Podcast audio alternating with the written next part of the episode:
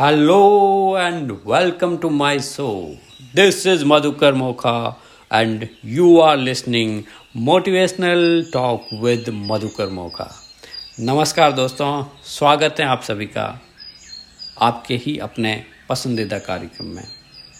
दोस्तों, आपका हृदय से आभार कि आप शो को सुन रहे हैं लाइक कर रहे हैं शेयर कर रहे हैं और लोगों में इस ज्ञान को बांट भी रहे हैं। क्योंकि ज्ञान बांटने से बढ़ता है दोस्तों। इसलिए आपका धन्यवाद धन्यवाद धन्यवाद। साथियों, मैं जो भी आपके साथ शेयर कर रहा हूँ, इसमें सिर्फ़ मैं अपनी वाणी दे रहा हूँ नथिंग माइंड मेरा कुछ भी नहीं है। मैं सिर्फ़ वो मोती चुनता हूँ और आपके पास लेता हूँ। इसलिए उन सभी लेखकों का, उन सभी पब्लिशर्स राइटर्स का आभार, जहाँ से ये मिलते हैं। आज का ज्ञान मोती इस प्रकार है। भावनाओं को संतुलित करना। ये आज के युग में हम सभी की प्राथमिकता है ज़रूरत है कि भावनाओं को संतुलित कैसे करना है। ये आज के ज्ञान मोती से हम सीखने जा रहे हैं। साथियों, वो इस प्रकार हैं कि नदी पर बनाया गया पुल उसके दोनों किनारों को मजबूती से पकड़ कर रखता है और उससे गुजरने वालों को सहारा देता है। ऐसे ही जब हमारे अंदर शुभ भावनाओं की नींव मज़बूत होती हैं तो हम कभी मानसिक रूप से कमज़ोर नहीं हो सकते। यह आज का ज्ञान मोती। हाँ दोस्तों, हमारी देखो, भावनाएँ जो है ना इमोशंस वो महत्वपूर्ण फैक्टर है। क्योंकि वो हमारी बेसिक तीन तल है ना, जो एक तो आपका शारीरिक हो गया, एक मानसिक हो गया और एक आध्यात्मिक हो गया। माइंड बॉडी सोल तीनों तल हो गए। तो इन तीनों तलों का आपस में एक लिंक है, एक क्रम है।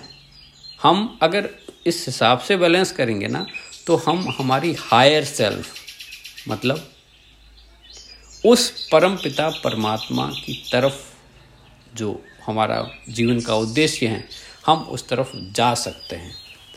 इसको समझने के लिए दोस्तों, हमारा इमोशंस का काफ़ी अच्छा रोल है।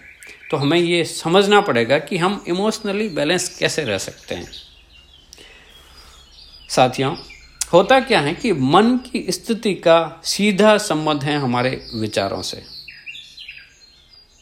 और विशेष रूप से वे विचार जो बार बार तीव्रता से चिंतन में आते हैं। छोटी छोटी घटनाएँ या परिस्थितियों को अत्यधिक महत्व देने की वजह से ही मन की स्थिति बार बार बदलती रहती है। और बार बार मन की स्थिति बदलते रहने का मतलब है कि हम दूसरों से विशेष ध्यान की अपेक्षा रखते हैं। और हम यह उम्मीद करते हैं कि वे बिना ही, हमारे बिना कहे ही हमारी भावनाओं और आवश्यकताओं को समझे। और साथ ही हम अपने व्यवहार की ज़िम्मेदारी को भी ना स्वीकारते हुए सामने वाले को अपना, अपने दृष्टिकोण के अनुसार उसे चलाना चाहते हैं। हम सामने वाले को बदलना चाहते हैं। अपनी दृष्टिकोण के साथ कि वो हमारी तरफ़ से अपनी ज़िंदगी जिए, नहीं साथियों। स्वयं का परिवर्तन ही संसार की सबसे बड़ी सेवा है। सारा का सारा परिवर्तन अंदर भीतर करना है, क्योंकि बिल्कुल ये सत्य है कि जो ऊपर हैं, वो नीचे हैं, जो भीतर हैं, वो बाहर हैं। तो बाहर इस जगत में जो भी दिख रहा है, जो भी महसूस हो रहा है, वो हमारा ही जो कम्युनिकेशन हुआ है, उसका फीडबैक है। उसी का ही परिणति है। तो दोस्तों, इसमें क्या है कि स्वयं के अलावा किसी दूसरे पर निर्भर होने से मन की अस्थिरता बढ़ जाती है। अगर निरंतर हम स्वयं की शक्ति को भरपूर करने के लिए बाहरी स्रोतों पर आश्रित रहेंगे तो अधिकतर हमें खालीपन महसूस होगा। क्योंकि बाहर से कुछ भी नहीं मिलने वाला है, साथियों। हर बात को व्यक्तिगत रूप से लेने से भी मन की स्थिति में बदलाव आता है।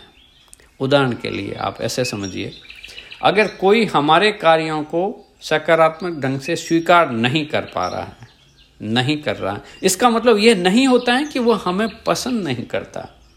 वास्तव में वो अपने वहम और पसंद, नापसंद में जकड़े होने से ही हमारा उत्साह निरंतर घटता, बढ़ता जा रहा है। और यही कारण है कि निरंतर बाहरी परिस्थितियाँ या दूसरों से प्रेम व खुशी की उम्मीद करने के बजाय हम यदि कृतज्ञता और धन्यवाद के भाव अपने हृदय में रखें तो हम अपनी भावनात्मक एनर्जी को बैलेंस कर सकते हैं। और यदि आप अपने विचारों को ऑब्ज़र्व करेंगे एज ए दृष्टा बनकर तो आप पाएँगे कि जैसे विचार आपके अंदर चल रहे हैं ना, वैसे ही आपकी शरीर की मन स्थिति आ रही है, शरीर की स्थिति आ रही है। अगर आप विचारों में कहीं उलझे हुए हैं तो आपकी बॉडी लो फील करेगी। तो ये कनेक्शन है माइंड व बॉडी का कनेक्शन है, हमारी चलती हुई ये ब्रीदिंग ये सांस, यही कनेक्शन है।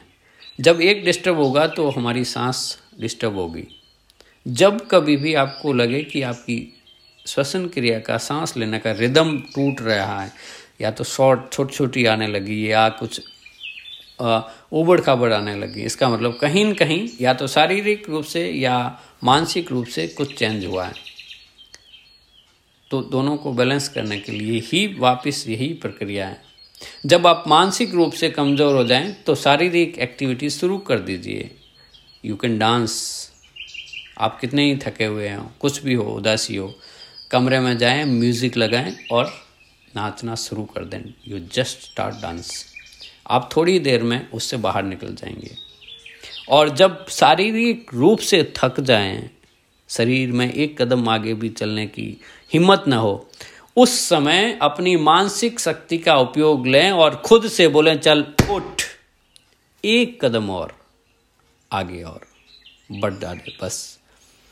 दोस्तों, गिरना से कुछ नहीं होता गिर के वापस उठना ही हमारी काबिलियत है। हर बार ऐसे ही उठते रहें और चलते रहें। इसी का नाम ज़िंदगी है। दोस्तों, आपका हृदय से बहुत बहुत आभार। धन्यवाद धन्यवाद धन्यवाद। आप तो बस खुश रहिए, मस्त रहिए, मुस्कुराते रहिए और सुनते रहिए motivational talk with Madhukar Mokha. कल फिर मिलते हैं एक नए एपिसोड के साथ। तब तक के लिए जय हिंद, जय भारत।